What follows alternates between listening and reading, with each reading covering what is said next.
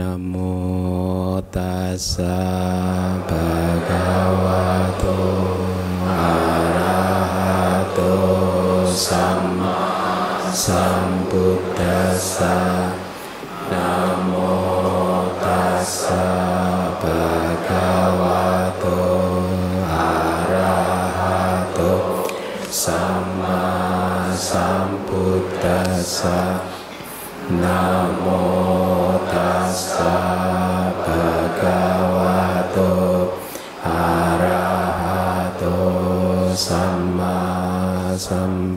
sambuddhassa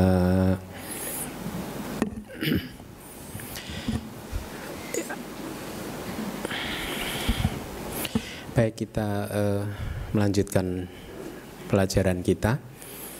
Kemungkinan ini adalah kelas terakhir untuk semester ini. Ya jadi dengan selesainya kelas malam hari ini maka bab ketiga dari kitab Abhidhamma Sangga sudah semua kita pelajari uh, di minggu lalu kita sudah memulai uh, sub bab yang berikutnya yang terakhir yang keenam ya dari bab yang ketiga yaitu apa waduk sanggaha atau ikhtisar tentang landasan. Jadi ini terminologi yang sangat penting sekali yang saya harap Anda eh, benar-benar pahami ya.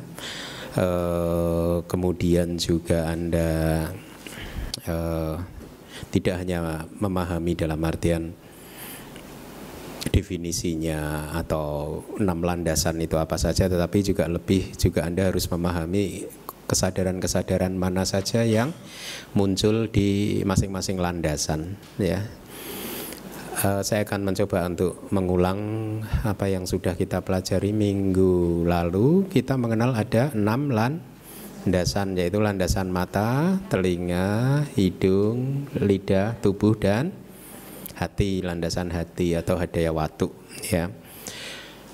Uh, landasan adalah pendukung fisik atau penopang fisik. Artinya fisik itu ya materi ya. Adalah materi fenomena materi rupa ya. Bukan nama tapi rupa. Yang eh, mendukung kemunculan kesadaran.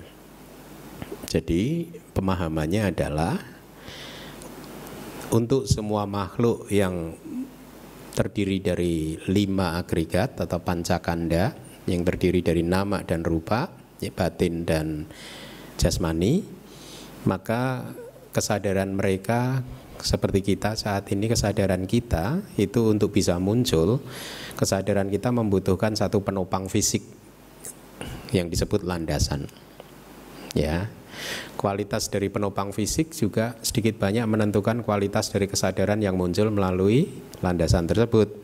Minggu lalu sudah saya sampaikan kan kalau landasan mata kita sedikit bermasalah maka kesadaran mata juga tidak akan bisa e, menangkap objek dengan jelas dengan sempurna ya. Kalau landasan telinga kita juga tidak normal, maka kita juga tidak kesadaran telinga tidak bisa menangkap objeknya dengan sempurna.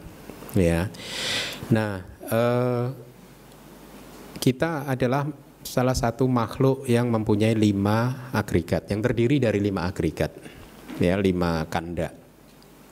Demikian pula dengan makhluk yang ada di empat alam yang bawah, kemudian makhluk yang ada di mana lagi?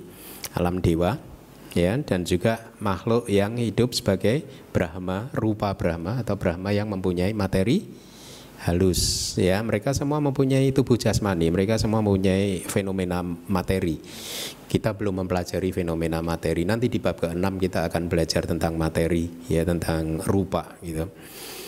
Nah eh, meskipun manusia adalah makhluk yang terdiri dari lima kanda atau lima agregat, tetapi tidak selalu makhluk atau manusia itu mempunyai enam landasan secara lengkap. Ya, buat mereka yang landasan matanya tidak ada, tidak berfungsi, maka kesadaran mata mereka tidak bisa muncul. Inilah mengapa akhirnya mereka tidak bisa melihat objek mata. Tidak ada roh yang bisa membuat dia melihat objek melalui matanya ya. Karena melihat objek mata objek bentuk melihat, mendengar suara itu hanyalah fenomena alami ya. Pada saat objek objek panca indera berbenturan dengan landasannya ya jadi ini fenomena alam saja anda saat ini melihat ke arah saya karena saya sebagai objek secara non fisik membentur landasan mata anda sehingga anda bisa melihat ke arah saya tetapi kursi di belakang Anda itu itu adalah objek bentuk juga, objek warna juga buat saya. Tetapi Anda tidak bisa melihatnya. Kenapa? Karena tidak berbenturan dengan landasan mata Anda. Ya, jadi Anda mulai memahaminya bahwa kehidupan ini hanyalah fenomena alamiah, tidak ada tuan yang mengendalikan yang disebut roh, aku, diri, jiwa atau apa. Ini hanya fenomena alam saja. Eh, maksud saya fenomena alamiah itu fenomena karena terjadi benturan antara objek dan landasan maka kesadaran yang bersangkutan muncul. Gitu saja. Ya. Nah, jadi meskipun kita adalah makhluk yang mempunyai lima agregat atau lima kanda, tetapi bukan berarti bahwa semua manusia mempunyai lima, ah, sorry enam landasan. Ya, buat manusia yang buta mereka tidak mempunyai landasan mata ya manusia yang tuli mereka tidak mempunyai landasan telinga ya nah jadi poinnya adalah di secara umum di makhluk yang memiliki lima agregat pancakanda maka enam landasan bisa ditemukan tetapi di makhluk yang hidup di alam rupa Brahma, Brahma materi halus, ada berapa landasan yang bisa di temukan? Hmm? Mama, mama? Hah? Tiga atau dua? Tiga apa saja? Mata, telinga, hati. Bagus. Mudah uh, uh, untuk menghafalkannya mudah. Yang tidak ada adalah tiga landasan dimulai dengan landasan hidung. Gitu kan? Berarti hidung, lidah, tubuh. Rupa Brahma tidak mempunyai landasan hidung. Berarti dia pun tidak punya hidung. Hah? Wajahnya rata. Enggak ya, hidungnya tetap ada, tetapi landasannya tidak ada, sehingga kesadaran hidung tidak bisa muncul di makhluk yang disebut rupa Brahma. Nah, landasan lidah juga tidak bisa muncul. Uh, sorry, kesadaran lidah tidak bisa muncul. Berarti dia tidak bisa mengecap menikmati sari makanan. Kemudian landasan tubuh tidak ada, berarti kesadaran tubuh juga tidak bisa muncul. Ya, kalau di alam arupa Brahma ada berapa landasan? Hmm? tidak ada landasan sama sekali ya karena landasan kenapa? Alasannya apa? Kenapa di arupa brahma arupa brahma tidak mempunyai landasan apa pun? Karena landasan adalah fenomena rupa fenomena material. Sedangkan eh, arupa brahma adalah makhluk yang sama sekali tidak mempunyai tubuh jasmani tidak mempunyai rupa ya.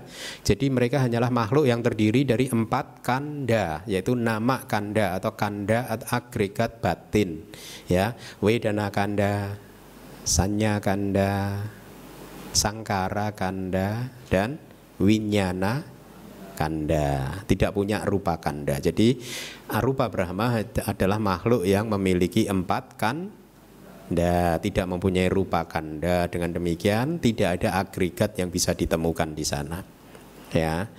Nah, di minggu lalu juga saya sudah mengelompokkan 89 kesadaran ke dalam apa? elemen kesadaran. Ada berapa elemen kesadaran? Mama-mama? Hmm? Tujuh, apa saja? Caku winyana datu elemen kesadaran mata elemen kesadaran telinga elemen kesadaran hidung elemen kesadaran lidah elemen kesadaran tubuh. Yang ke keenam apa? Manoda tu elemen batin. Yang ketujuh?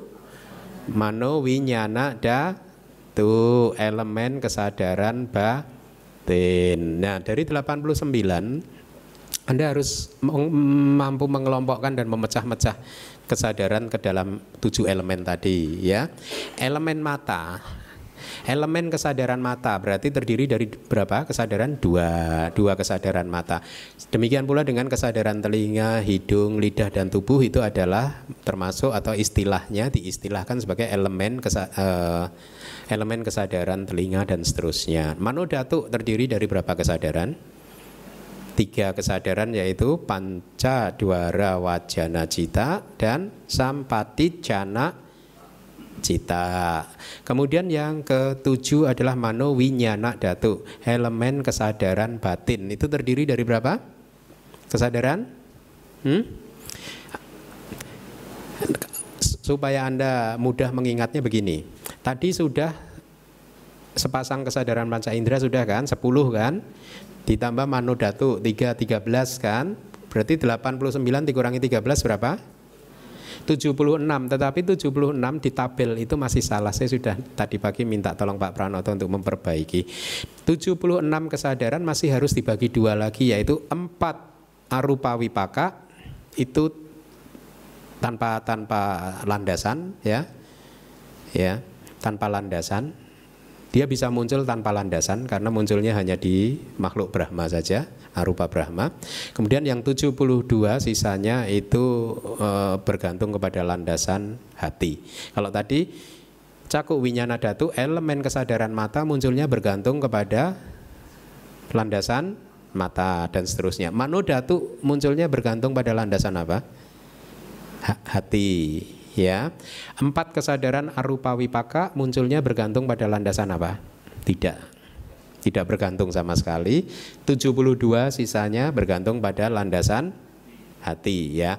Nah, eh, itu intisari dari kelas yang minggu lalu. Kita lanjutkan pelajaran kita malam hari ini. Eh, mari dibaca yang kuning tetapi sisanya yang disebut dengan elemen kesadaran batin yaitu yang menginvestigasi mahawipaka dua antipati, jalan pertama, senyuman, dan lingkup materi halus hanya berlangsung dengan bersandar pada hati. Artinya, jenis-jenis kesadaran itu yang disebutkan di layar itu, dia selalu muncul dengan bergantung atau bersandar pada landasan hati atau hadaya watu, selalu. Tidak bisa tidak. Gitu ya. Ya, kalau Anda menghafal semua itu bisa kesulitan ya. Karena banyak nanti yang harus Anda hafalkan tetapi saya berikan kuncinya supaya Anda mudah untuk menghafal. Yang penting memahaminya. Kalau Anda menghafal kadang miss, tapi begitu Anda paham maka Anda akan lebih mudah untuk uh, mengingat-ingatnya gitu. Jadi kuncinya begini, semua kesadaran yang disebutkan di atas tadi di layar itu adalah kesadaran yang tidak bisa muncul di arupa Brahma. Nanti saya akan jelaskan. Ya ini kunci pertama. Jadi semua kesadaran yang selalu bergantung pada landasan hati, yang harus bergantung pada landasan hati, kan ada kan di tabel yang kita bagikan ada berapa kesadaran yang selalu bergantung pada landasan hati.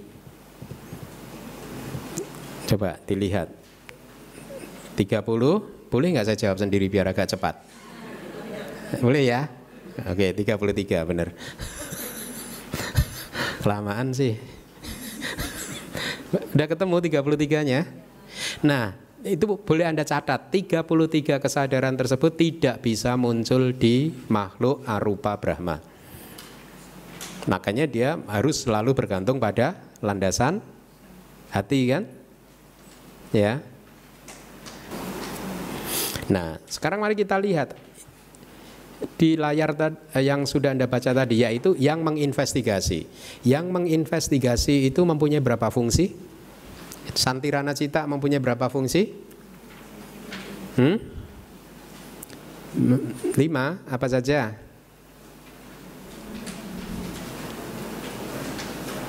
Ya, ya harus diurai nanti. Santirananya kan ada tiga, yang somanasa atau yang UPK kan? Ya bisa lima. Eh, yang UP, eh, bisa. Kalau yang yang UPK Santirana kan bisa berfungsi sebagai patik sandi kan? Ya. Kalau yang Soma Nasa Santirana kan tidak bisa berfungsi sebagai patik sandi Bawangga dan Cita ya. Berarti kira-kira eh, bisa dikelompokkan fungsinya ya. Sebut aja semua berarti lima nggak apa-apa. Kita, kita analisa yang menginvestigasi bisa mempunyai secara secara ke, uh, umum ya ini uh, secara umum kita tidak pilah-pilah antara UPK Santirana dan Somanasa Santirana bisa mempunyai lima fungsi. Pada saat dia berfungsi sebagai Santirana yang menginvestigasi dia muncul di mana? Di pintu apa? Hmm? Pintu panca indera kan? Ya tidak. Anda masih ingat itu diagram proses kognitif? Pada saat santirana cita muncul dia munculnya hanya di pintu proses kognitif pintu mata, telinga, lidah, eh, hidung, lidah dan tubuh. Ya. Jadi pada saat berfungsi sebagai yang menginvestigasi, santirana cita itu hanya muncul di proses kognitif pintu panca indera. Artinya apa? Santirana cita memerlukan landasan ya. Berarti karena dia memerlukan landasan yang bersifat fisik, dia bisa muncul enggak di arupa Brahma? Nggak bisa kan, karena nggak punya landasan fisik kan. Ya, ya, gampang kan? Ya. Kemudian pada saat dia berfungsi sebagai tadara mana, kan bisa berfungsi sebagai yang mempertahankan objek kan, tadara mana kan. Ini saya beritahu nih hukum dari tadara mana ya ada tiga. Tadara mana hanya muncul berkaitan dengan objek eh, lingkup indrawi, indriawi, kama objek, kama wacara objek. Ya. Kemudian yang kedua hukumnya adalah tadaramana hanya muncul setelah jawananya adalah kama wacara jawana. Ya, lingkup Jawa impuls lingkup indriawi. Yang ketiga adalah tadaramana hanya bisa muncul di alam lingkup indriawi. Jadi rupa Brahma di alam Brahma tidak ada tadaramana. Ya, tadaramana hanya muncul di alam lingkup indriawi. Berkaitan dengan objek lingkup indriawi. Muncul setelah jawana lingkup indriawi. Berarti dia bisa muncul di arupa Brahma enggak? Tidak bisa. Karena arupa Brahma bukan alam lingkup in ketemu. Kalau santirana atau yang menginvestigasi berfungsi sebagai patik sandi bawangga dan cuti cita, dia akan memunculkan kelahiran di mana? Santirana, UPK Santirana itu. Dia akan memunculkan kelahiran di empat alam apaya dalam hal aku salawi pakaknya, ya, yang UPK Santirana aku salawi paka itu adalah patik sandi untuk kelahiran di empat apa? Ya, kalau yang UPK Santirana yang kusalawi paka adalah patik sandi untuk manusia atau dewa yang rendah, dewa bumi gitu. Ya manusia yang maaf cacat sejak lahir. Buta sejak lahir tuli sejak lahir maaf idiot sejak lahir. Ya jadi pada saat UPK Santirana berfungsi sebagai patik sandi dia melahirkan makhluk di alam lingkup in bukan di arupa Brahma berarti Santirana tidak bisa muncul ya di alam arupa Brahma oleh karena itu selalu bersandar pada landasan yaitu landasan ha mati. Kemudian pada saat oh sudah ya berarti ya. Pak, kalau dia patik sandinya munculnya di alam lingkup indriawi berarti kan bawangga dan cutinya juga muncul di sana kan di alam tersebut bukan di arupa Brahma. Jadi alasan inilah kenapa Santirana selalu bersandar pada landasan hati. Paham ya? Karena dia tidak bisa muncul di alam arupa. 33 kesadaran yang ada di tabel yang selalu bersandar pada landasan hati adalah 33 kesadaran yang tidak muncul di makhluk arupa Brahma. Jadi dengan demikian akan mudah Anda menghafalkannya. Kemudian jenis kesadaran yang ada di layar yang berikutnya Mahawipaka. Mahawipaka mempunyai berapa fungsi? Hmm? Saya jawab aja ya empat anak-anak. Yaitu apa saja? Tadara mana, Padi Sandi, Bawangga dan cuti. Tadara mana? Tadi hanya muncul di kama bumi kan, alam lingkup indriawi berarti tidak muncul di rupa, arupa, brahma. Itulah mengapa Mahawipaka selalu bersandar pada landasan hati ya. Gampang. Dua antipati, dua dosa mula cita. Dua dosa mula cita tidak bisa muncul di arupa Brahma. Sebenarnya tidak hanya tidak muncul di arupa Brahma, tetapi dosa mula cita juga tidak muncul di rupa Brahma juga. Jadi makhluk Brahma selama hidupnya, sepanjang hidupnya dia tidak bisa marah-marah. Enak ya lahir di sana ya, nggak bisa marah-marah. Mau diganggu, dicolek dia nggak marah. Tapi bukan berarti selama dia masih putu jana, bukan berarti dia sudah bisa menghancur atau sudah menghancurkan dosa mula cita. Belum. Hanya sementara saja. Selama dia terlahir di alam Brahma tersebut, dosa mula cita tidak bisa muncul. Ya kenapa? Nah logikanya begini. Pada orang yang makhluk yang terlahir sebagai Brahma itu adalah buah dari karma baiknya yaitu apa? Pencapaian jana dia kan? Ya, di kehidupan terakhir uh, dia berhasil di proses kognitif menjelang kematian, dia berhasil masuk ke dalam jana. Ya. Dan seperti yang Anda ketahui, untuk bisa masuk ke dalam jana, seseorang harus bisa meninggalkan atau eh, menekan apa yang disebut pancakni warana atau lima rintangan batin. Salah satu dari lima rintangan batin itu biar pada pikiran-pikiran jahat. Biar pada itu, eh, pikiran jahat itu adalah manifestasi dari dosa mula cita. Jadi pada saat Anda mencapai jana, itu salah satu cita yang tidak bisa muncul adalah dua dosa mula cita. Selama Anda berada di dalam jana, dosa mula cita tidak bisa muncul. Makanya kalau Anda mau menggoda teman Anda, tunggu dia keluar dari jana dulu. Setelah itu digoda pasti tidak marah dia. Udah nggak marah. Dosa mula citanya nggak bisa muncul karena tertekan dia, sudah tertekan oleh samati dia gitu. Ya. Nah, sebagai efek dari kekuatan jananya dia terlahir sebagai makhluk Brahma baik itu rupa Brahma atau arupa Brahma. Nah, pada saat dia terlahir di alam Brahma tersebut, efek ini masih juga terbawa sampai di kelahirannya di alam Brahma tersebut. Sehingga meskipun dia hidup sebagai Brahma misalkan satu kalpa lamanya, sepanjang satu kalpa itu dia tidak akan pernah bisa marah. Ya, bukan karena dia penuh pengendalian diri, bukan karena semata-mata dosa mula citanya sudah tidak muncul tapi kalau dia bukan anagami, maka begitu nanti dia keluar dari alam Brahma, terlahir lagi jadi manusia, ya bisa marah lagi. Paham? Hanya kemarahan ini kan dosa mula cita kan dihancurkan oleh anagami maga. Kalau Anda mencapai tingkat kesucian anagami dan uh, maka pada saat itu dosa mula cita hancur. Kakinya udah hancur, tidak bisa muncul kembali ya. Jadi hanya anagami dan arahat yang sudah tidak bisa marah-marah lagi, ya. Sotapana sakadagami masih bisa tenang, berarti sama dengan Anda ya enggak? Beda. Marahnya Sotapana dan Sakadagami lembut marahnya. enggak teriak-teriak. Apalagi demo-demo. Jadi dua antipati tidak muncul di arupa brahma. Anda paham ya? Dosa mula cita sudah tidak itu. Jalan yang pertama yaitu sotapati maga cita tidak bisa muncul di arupa. Kenapa? Karena untuk bisa memunculkan sotapati maga cita, ya kesadaran jalan sotapati yang nanti pada saat kelenyapannya diikuti oleh sotapati palak cita atau kesadaran buah sotapati dan dengan demikian dia menjadi seorang sotapana pengarung arus yang penuh, ya khusus untuk sotapati maga cita atau kesadaran jalan sotapati pengarungan arus, ya dia tidak bisa muncul di arupa brahma alam arupa brahma. Kenapa? Karena untuk bisa memunculkan kesadaran sotapati maga cita, seseorang harus bermeditasi. Dan pada saat bermeditasi dia harus mendengarkan instruksi dari guru. Ya.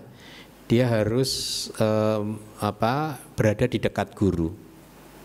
Makanya uh, sotapati maga cita hanya bisa muncul pada makhluk yang mempunyai landasan.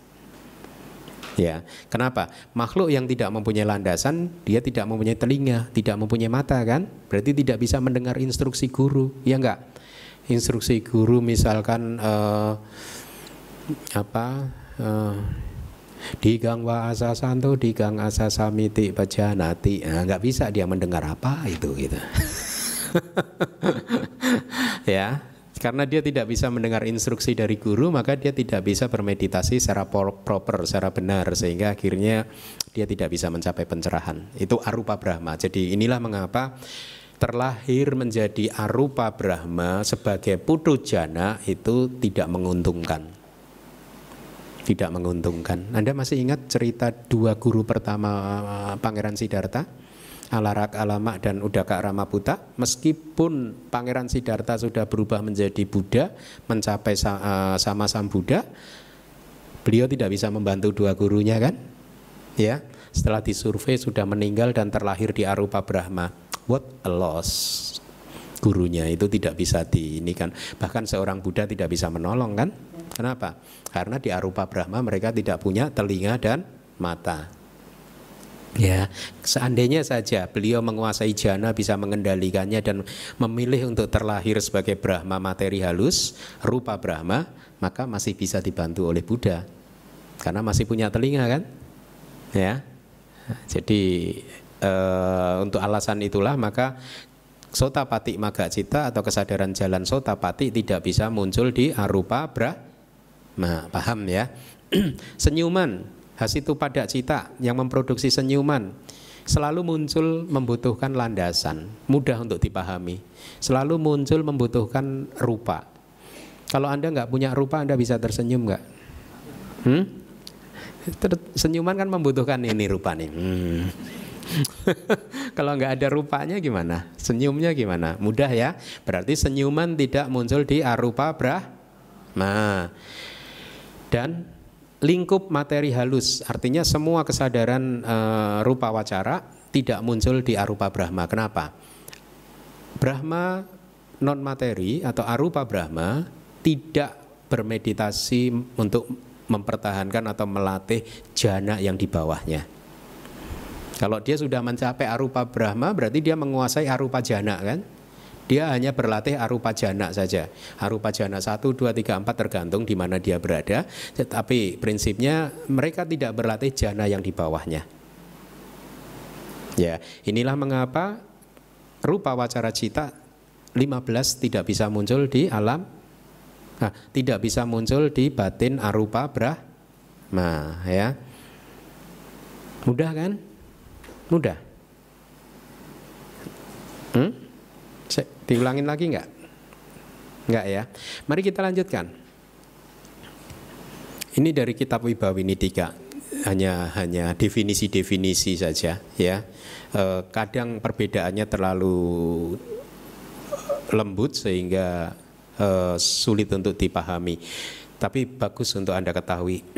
Manowinyana datu adalah batin yang sekaligus juga kesadaran ini definisinya ya uh, kalau batin itu artinya apa sih? Uh, lebih merujuk kepada cita dan cetasika. Kalau kesadaran ya hanya kesadaran saja kan. Disebut demikian karena fungsinya yang sangat menonjol atau dominan dalam mengenali objek. Ya, Anda juga boleh lewati sebenarnya definisi-definisi ini. Karena ini hanyalah cara dari para guru kitab komentar di masa lalu untuk mendefinisikan terminologi-terminologi tertentu sehingga uh, murid tidak keliru memahami terminologi yang diajarkan. Disebut sebagai elemen atau datu dalam konteks hanya merupakan fenomena alamiah saja, tetapi bukan makhluk dan bukan pula jiwa atau roh. Jadi tadi tujuh, tujuh elemen kesadaran tadi bukan makhluk, bukan jiwa, bukan roh, ya, hanya kesadaran saja, hanya elemen kesadaran saja, ya.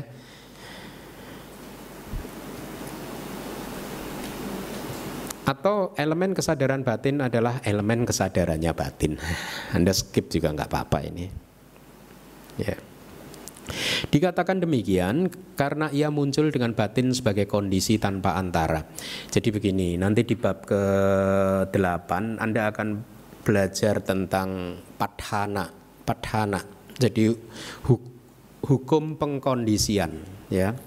Hubungan sebab akibat yang saling mengkondisikan. Ya, itu di bab ke-8 nanti sangat menarik karena kalau Anda bisa mengikuti pelajaran di bab ke-8 pasti akan merevolusi cara pandang Anda terhadap kehidupan Anda. akan memberikan petunjuk uh, kepada Anda tentang bagaimana sebenarnya proses kehidupan ini yang muncul melalui uh, salah satu atau semua landasan-landasan ini. Jadi dari 24 hubungan sebab akibat yang saling mengkondisikan itu kira-kira begini. Satu dharma, kalau saya mengatakan dharma atau dhamma itu bisa merujuk pada cita, cetasika atau rupa ya. Satu dhamma ber, bisa berfungsi sebagai pengkondisi untuk memunculkan dhamma yang lain. Ini adalah pengkondisi, ini adalah yang dikondisikan, ya. Kalau ini sebagai pengkondisi muncul, maka dia akan mengkondisikan dhamma yang lain untuk muncul. Nah, hubungan sebab akibat pengkondisian ini ada 24 nanti di bab ke-8 kita pelajari. Salah satunya adalah anantara peceo, anantara pacaya. Yaitu pengkondisian tanpa antara. Artinya apa?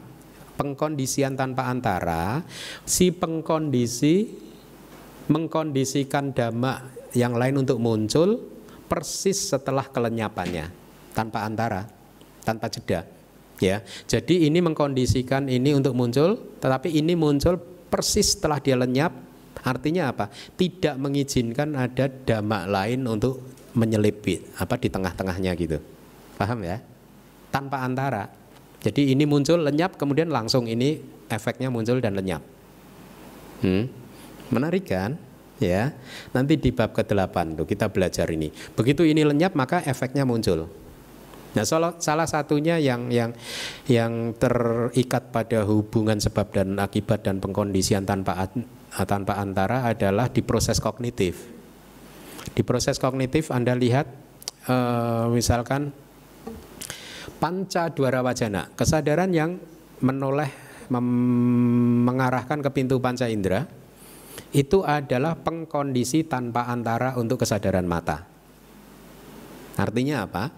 Begitu kesadaran panca dwara wajana ini lenyap, maka kesadaran mata muncul. Demikian pula kesadaran mata adalah pengkondisi tanpa antara untuk sampaticana. Paham? Sehingga pada saat kesadaran mata ini lenyap, sampaticana langsung muncul. Tidak bisa disela oleh kesadaran yang lain. Ya, sampaticana adalah pengkondisi tanpa antara untuk santirana cita yang menginvestigasi. Santirana cita adalah pengkondisi tanpa antara untuk wotap banak cita. Wotap banak cita adalah pengkondisi tanpa antara untuk jawana cita. Jawana cita adalah pengkondisi tanpa antara untuk bisa tadara mana, bisa bawangga nanti di bab keempat semester depan kita belajar ini secara detail. Tapi untuk saat ini cukup bagus Anda pahami salah satu hubungan sebab akibat itu bisa seperti itu ya. Termasuk juga maga cita itu adalah pengkondisi tanpa antara untuk palak cita. Paham ya? Nah, jadi dikatakan sebagai elemen kesadaran batin karena elemen kesadaran batin itu muncul sebagai pengkondisi tanpa antara. Nah, Anda nanti tinggal menganalisa dari diagram kognitif pintu panca indera ya. E, misalkan panca dwara wajana itu adalah manodatu ya. Kita bicara manowinyana datu berarti apa? E, santirana cita. Santirana cita itu adalah manowinyana datu atau elemen kesadaran batin. Dia adalah pengkondisi tanpa antara untuk wodapana cita kan. Ya, itu yang dimaksud di kalimat yang pertama. Terus ada titik koma, kalimat berikutnya dan Kemudian elemen kesadaran batin itu sendiri juga menjadi kondisi tanpa antara untuk batin. Ya kira-kira seperti itu. Iya jadi eh, belajar abidama itu kalau Anda misalkan di poin-poin tertentu kurang begitu paham jangan patah semangat karena nanti di bab-bab berikutnya akan dipoles lagi, dipoles lagi. Ya saya dari kelas awal selalu mengatakan seperti itu kan dipoles lagi. Contohnya cita cita sika kan dipoles lagi kan sampai di bab ketiga, bab keempat kita nanti juga masih akan bicara itu cita-cita sika, fungsi juga seperti itu. Baik, elemen kesadaran batin terikat erat pada batin ini juga definisi saja dari kitab-kitab komentar ya. Nah, mari kita lihat sisanya itu dari, tadi dari kalimat syair di Abhidhamma Tak Sanggaha itu artinya 33 kesadaran selalu muncul bergantung kepada landasan hati yaitu sudah saya sebutkan alasannya. Sudah tahu ya? Dosa mula cita karena dia selalu muncul bergantung pada landasan hati berarti 33 kesadaran ini tidak bisa muncul di makhluk arupa Brahma. Nah Anda analisa tadi sudah kita berikan kan? Ya. Uh, Mano datu tadi mungkin belum ada ya. Mano datu yang ke kedua itu elemen batin ada tiga yaitu apa? Panca dwara wajana dan dua sampatit jana cita. Kan selalu ber, ber, dia bergantung kepada landasan apa? Hah? Landasan hati kan? Ya. Dia muncul di mana? Dia muncul di proses kognitif pintu panca indera. Berarti selalu selalu uh, ya munculnya di proses kognitif pintu panca indera tetapi landasan yang mensupportnya adalah hadaya watu. Ya landasan hati. Karena landasan hati adalah fenomena material rupa sementara arupa Brahma itu tidak mempunyai fenomena materi sama sekali maka manodatu tidak muncul di alam arupa eh, sorry di makhluk arupa Brahma ya. Nah eh, tadi juga saya sudah sampaikan ya sotapati magacita bisa muncul nggak di arupa Brahma? Tidak bisa muncul kenapa?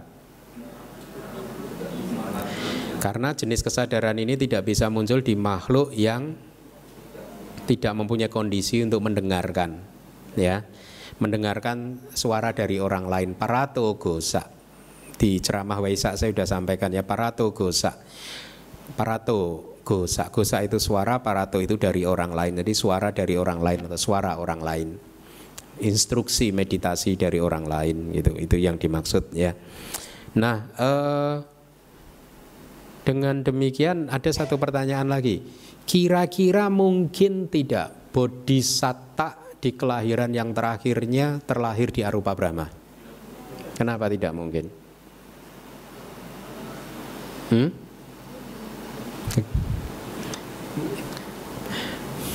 Tidak mungkin. Alasannya apa? Ya pokoknya. pokoknya nggak mungkin Hmm? pokoknya orang Indonesia pokoknya yang penting pokoknya yang tahu sopir bajai sama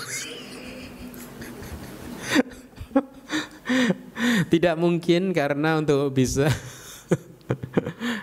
ditanya alasannya bingung kan? Bodhisatta mungkin nggak terlahir di Arupa Brahma? Tidak mungkin. Gitu. Alasannya apa? Oh, pokoknya rahasia Tidak mungkin ya karena Buddha hanya muncul di alam manusia. Ya, jadi nggak bisa muncul di alam Brahma, di alam dewa, alam arupa Brahma gitu, ya. Bahkan Paceka Buddha juga dikatakan Paceka Buddha hanya muncul di alam manusia saja. Kita lanjutkan. Silahkan dibaca elemen kesadaran batin sisanya yaitu kesadaran yang baik, tidak baik, fungsional dan tidak tertandingi muncul dengan bersandar atau tidak bersandar pada landasan hati. Nah ini kalau yang di dalam tabel itu saya sebut kadang-kadang. Kadang-kadang bisa muncul dengan bergantung pada landasan, kadang-kadang bisa muncul tanpa landasan. Ada kan di tabel ada berapa cita itu yang kadang-kadang? Hmm? Ya, artinya kadang-kadang itu Kalau 42 kesadaran tersebut muncul di makhluk yang mempunyai lima agregat, maka dia munculnya selalu bergantung atau bersandar pada landasan. Tetapi apabila 42 kesadaran tersebut muncul di arupa Brahma, maka dia tidak membutuhkan landasan apa pun. Paham? Makanya disebut kadang kadang. Paham ya? Berarti 42 kesadaran tersebut bisa muncul di arupa Brahma. Ya.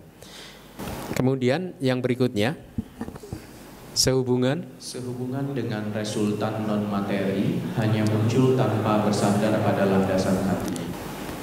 Resultan non materi berarti arupa wacara wipaka cita atau kesadaran resultan non materi. Kenapa dia selalu tan bisa muncul tanpa landasan apa pun? Hmm? Kenapa empat kesadaran ini bisa muncul tanpa landasan? Itu kira-kira seperti itu makna dari syair tadi. Nah, Anda harus menganalisa arupa wacara wipaka mempunyai berapa fungsi? Mama, mama. Saya sebutkan ya tiga anak-anak. Ya, arupa wacara hanya mempunyai tiga fungsi yaitu pati sandi, bawangga dan cuti cita. Arupa wacara cita berarti berfungsi sebagai pati sandi dengan memunculkan kelahiran di sebagai alam arupa atau sebagai arupa Brahma kan? Ya. Jadi dia hanya muncul di arupa Brahma saja. Arupa wipaka cita hanya muncul di arupa Brahma. Tidak bisa muncul di makhluk lain. Ya. Karena dia berfungsi sebagai patik sandi untuk makhluk arupa Brahma. Jadi tidak bisa muncul di makhluk rupa Brahma juga tidak bisa.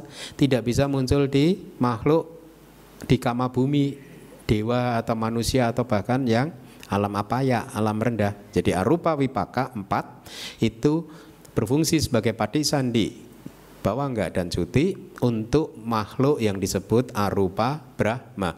Arupa Brahma itu munculnya juga di alam arupa. Ya arupa Brahma tidak mempunyai materi. Berarti empat arupa wipaka bisa muncul tanpa landasan. Selalu bahkan. Selalu tanpa landasan. Selalu.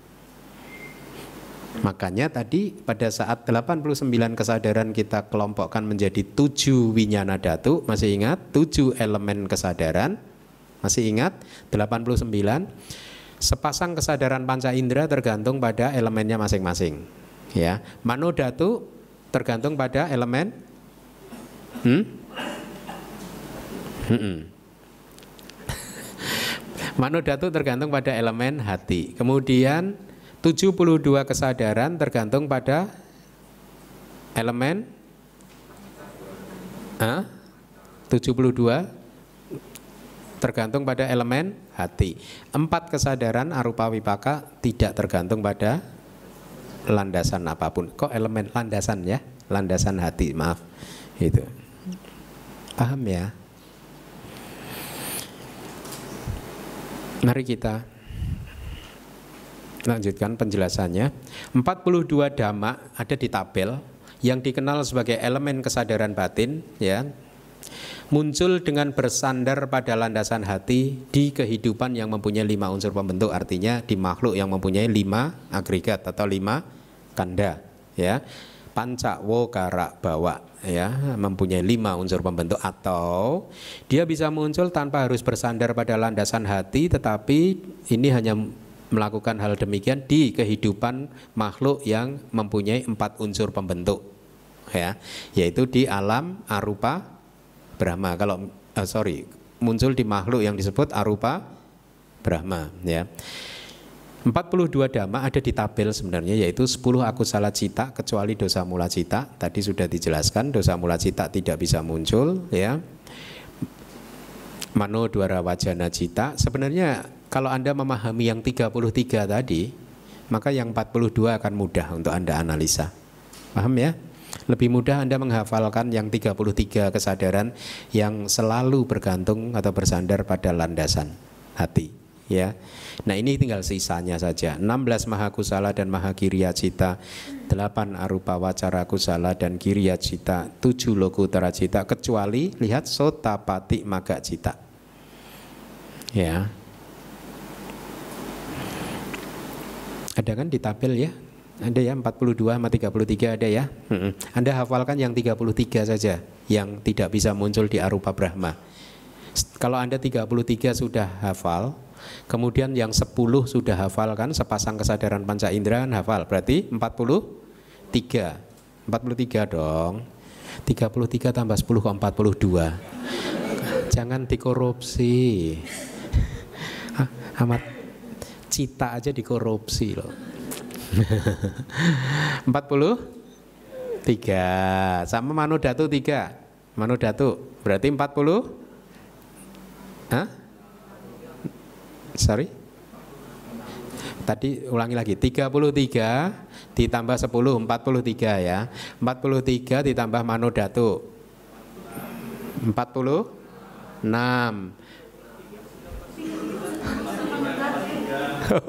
sorry sorry sorry. 33 ditambah 10 saja ya kan? 43 Manodatu udah masuk kan? Nah, 43 nah ini kok ada 42 empatnya yang empat arupa wipaka ya kan? 33 ditambah 10 43 ditambah 4 berapa? 47 89 kurangi 47 berapa? 42 ini ketemu kan? Kalau Anda sudah hafal yang 33 logikanya tadi bahwa 33 kesadaran tersebut tidak bisa muncul di arupa Brahma seperti yang sudah saya sampaikan tadi, maka yang 42 ini akan ketemu. Ya, karena yang 42 ini adalah kesadaran yang bisa muncul di arupa Brahma. Jadi kalau dia muncul di arupa Brahma, dia muncul tanpa lan dasan. Tapi kalau dia muncul di makhluk yang mempunyai lima agregat, dia muncul dengan bergantung pada landasan. Bagus. Dibaca lagi. Di lingkup indriawi, tujuh bergantung pada enam landasan. Di lingkup materi halus, empat bergantung pada tiga landasan. Di materi bergantung pada satu landasan semata. Di lingkup indrawi, tujuh bergantung pada enam landasan. Artinya apa? Tujuh elemen kesadaran. Ada kan di tabel yang saya berikan? Ada ya. Tujuh elemen kesadaran di lingkup indriawi, di makhluk lingkup indriawi, semua kesadaran bergantung pada enam landasan. Ini dalam artian makhluk yang sempurna manusia yang sempurna. Kalau manusia yang maaf, yang buta, tuli, maka dia tidak enam landasan. Ya, itu pengertiannya seperti itu. Di lingkup materi halus atau Brahma materi halus, empat winyana datu, empat elemen kesadaran. Berarti yang mana saja empat elemen kesadarannya itu? Elemen kesadaran mata, elemen kesadaran telinga, elemen kesadaran, Hah? hati ya. Terus, Hah? Empat. Hmm? Dari tujuh landasan, ya, yang tidak ada adalah tiga landasan dimulai dari hidung, lidah, dan tubuh. Ya, berarti Oh sorry, di lingkup materi empat bergantung pada tiga landasan maaf. Maksudnya empat winyana datu. Ya, empat elemen kesadaran. Dari tujuh elemen kesadaran berarti yang tidak ada di makhluk rupa Brahma adalah tiga elemen kesadaran, yaitu elemen apa saja? Elemen kesadaran hidung, elemen kesadaran lidah, dan elemen kesadaran tubuh. Makanya di situ empat saja. Ya, Anda Anda boleh catat. Berarti di lingkup materi halus empat elemen kesadaran bergantung pada tiga landasan. Itu maksud syairnya. Tiga landasannya apa saja? Elem, uh, landasan mata, landasan telinga, dan landasan hati. Di non materi bergantung hanya pada satu landasan semata, yaitu landasan apa? Kok di non materi bergantung pada tidak bergantung ini. Di non materi harusnya tidak bergantung pada satu landasan apa pun. Ya. Kan di alam non materi kan tidak ada materi kan? Ya. Jadi ini maksudnya tidak bergantung pada satu landasan apa pun. Oke? Okay? Hmm? Oke okay ya. Kita lanjutkan. Di alam lingkup indriawi, oh ada penjelasannya. Tujuh elemen kesadaran bergantung pada enam landasan. Tadi sudah di alam materi halus empat elemen kesadaran dengan menyingkirkan tiga elemen yang dimulai dengan kesadaran hidung atau elemen kesadaran hidung bergantung eh, pada tiga landasan. di alam non materi elemen kesadaran batin bergantung pada satu semata ini juga salah lagi ya hmm? Hmm? Iya, ini ya, salah terjemahan. Tidak bergantung pada satu landasan apa pun itu maksudnya. Jadi di alam non materi, elemen kesadaran batin tidak bergantung pada satu uh, landasan apa pun itu yang dimaksud. Maaf, maaf. Nanti saya rubah dulu. Uh, kita lanjutkan. Silahkan dibaca lagi. 43 lahir dengan bersandar, 42 lahir dengan dan tanpa bersandar, 4 resultan non materi lahir tanpa bersandar. Iya. Jadi uh, ini yang ada di tabel ya 43 kesadaran itu muncul selalu bersandar pada landasan 42 kesadaran muncul bisa dengan landasan dan bisa tanpa landasan. Pengertiannya adalah kalau dia muncul di makhluk yang mempunyai lima kanda lima agregat maka dia muncul bergantung kepada landasan. Tetapi apabila dia muncul eh, apa di makhluk arupa Brahma ya berarti dia bisa muncul dengan tanpa harus bersandar pada landasan apa pun. Empat arupa wipaka atau resultan non materi bisa muncul tanpa selalu tanpa bersandar pada landasan apa pun. Itu yang dimaksud. Penjelasannya untuk detil 43 kesadaran 42 kesadaran dan 4 kesadaran silahkan melihat tabel yang kita bagikan. Jadi dengan demikian maka selesailah pelajaran malam hari ini dan dengan demikian selesailah pelajaran bab ketiga.